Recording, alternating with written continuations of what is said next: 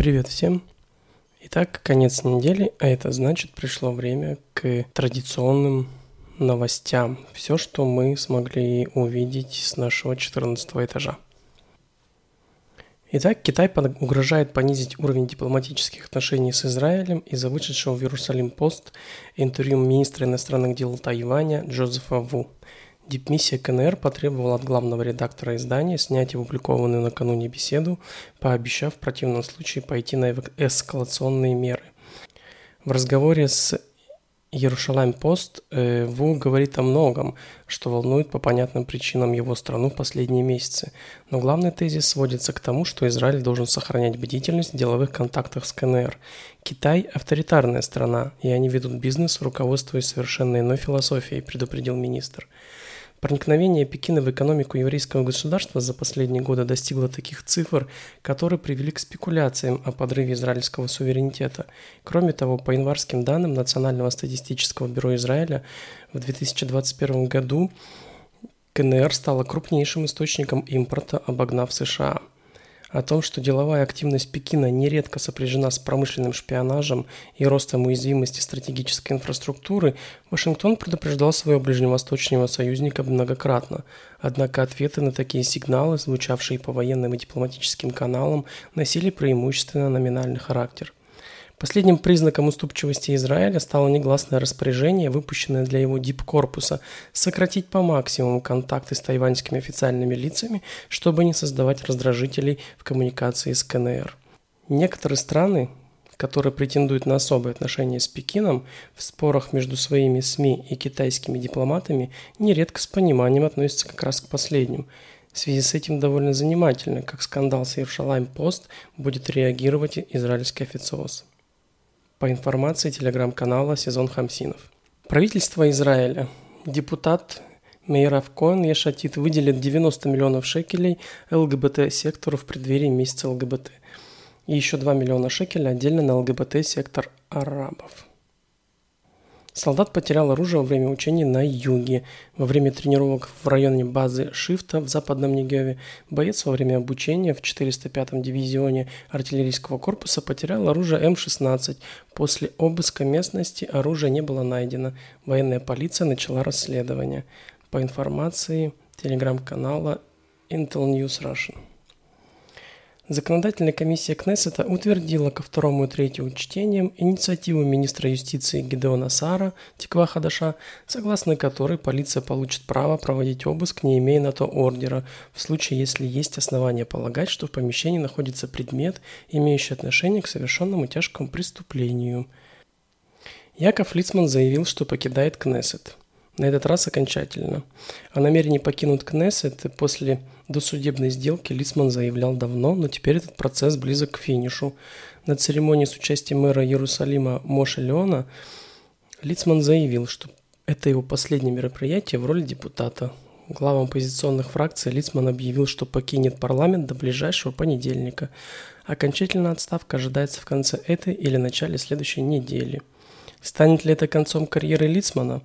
Есть слухи, что нет, и он попытается занять ту же позицию, что и Арье Дери, руководитель извне. Однако, в отличие от Дери, который действительно контролирует партию ШАС, влияние Лицмана в рамках Яду Татара в последнее время сильно уменьшилось. 31 мая 2022 года стало известно, министр юстиции Гидеон Саар грозится свергнуть нынешнее правительство, если на следующей неделе не будет принят закон о продлении срока действия израильского гражданского законодательства в Иудее и Самарии. Члены коалиции, которые голосуют против этого закона, по сути говорят: «Я не хочу, чтобы это правительство существовало», сказал в интервью корреспонденту Решет Бет. «На следующей неделе будет проверка того, хочет ли коалиция существовать или нет», добавил он. Однако корреспондент 12-го канала израильского телевидения сообщил, что коалиция ожидает от депутатов крайне левой партии Мерец и партии список арабского единства РААМ поддержку этого законопроекта. Оппозиция же попросила депутата Кнессета Идит Сильман Ямина, которая ранее ушла с поста председателя коалиции, проголосовать против законопроекта. Если коалиции удастся убедить всех 60 депутатов поддержать законопроект, им потребуется, чтобы Семен проголосовала «за» или хотя бы воздержалась, и тогда закон будет принят. В противном случае законопроект ждет провал. При этом, если она проголосует против законопроекта, то рискует быть объявлена перебежчицей, что помешает ей баллотироваться от какой-либо партии, которая в настоящее время находится в Кнессете на следующих выборах. Сама Сильман пока не сообщила, как намерена действовать, а из-за этого депутатам РААМ будет очень трудно объявить ей о том, как они намерены голосовать, сообщает «Седьмой канал». США тянут время и не объявляют о визите Байдена в Израиль, выжидают, пока прояснится политическая обстановка. Первый приезд американского президента в Израиль был запланирован на конец июня, но Вашингтон не торопится сообщать об этом. По оценкам Израиля, Соединенные Штаты опасаются, что в Израиле в ближайшее время будет объявлено о выборах, и не хотят, чтобы этот визит был воспринят как попытка политического влияния. По информации телеграм-канала «Новости Израиля». 1 июня весь мир праздновал День защиты детей, однако 1 июня в Израиле навсегда останется днем памяти детей и подростков, невинных жертв одного из самых ужасных преступлений палестинского террора в истории страны – массового убийства у входа в тель-авивскую дискотеку «Дольфи» 21 год назад. Террорист-смертник Хамаса отнял 21 жизнь, 120 человек были ранены, большинству погибших не исполнилось и 18 лет. Вечная память.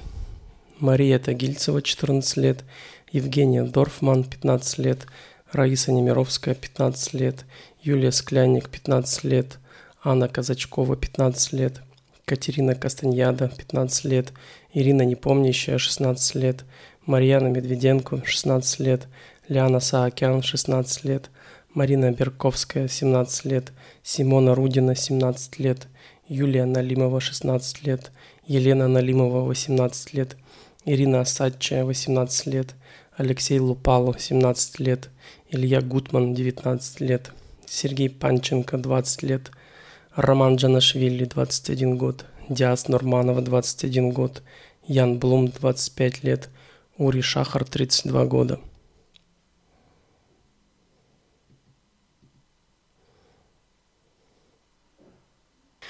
Российско-китайские компании сняли с тендера на строительство скоростного трамвая Хайфа-Нацарет и синей ветки трамвая в Иерусалиме. Российская компания «Трансмашстрой» объявила о прекращении сотрудничества с израильской компанией «Лесико» и испанским «Комса» и «Глобалвия».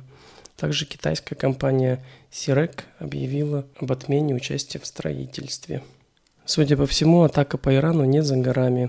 На минувшей неделе ночью ВВС Израиля провели модель подготовки к атаке на дальнее вражеское государство. С нескольких баз вылетело около 100 самолетов, включая истребители, транспортные и дозаправщики в направлении Кипра.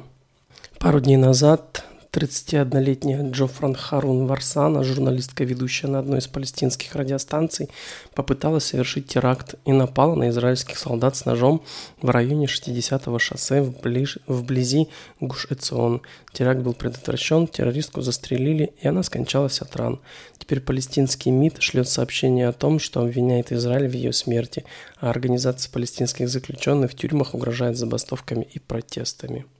На этой неделе депутат Ринау Зааби за поддержку закона об Иудее и Самарии выдвинул следующие требования.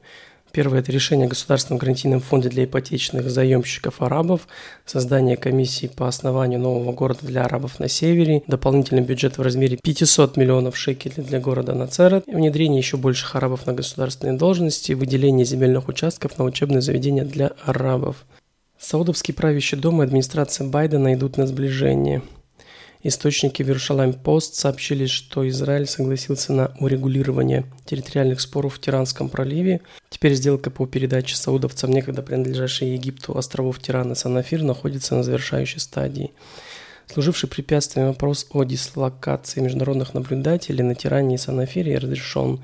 Их с одобрения израильтян переместят на те территории, которые останутся под юрисдикцией Египта. Островная сделка в интерпретации Белого дома может стать залогом восстановления официальных отношений между аравийской монархией и еврейским государством и улучшения его собственных контактов с кронпринцем Мухаммедом.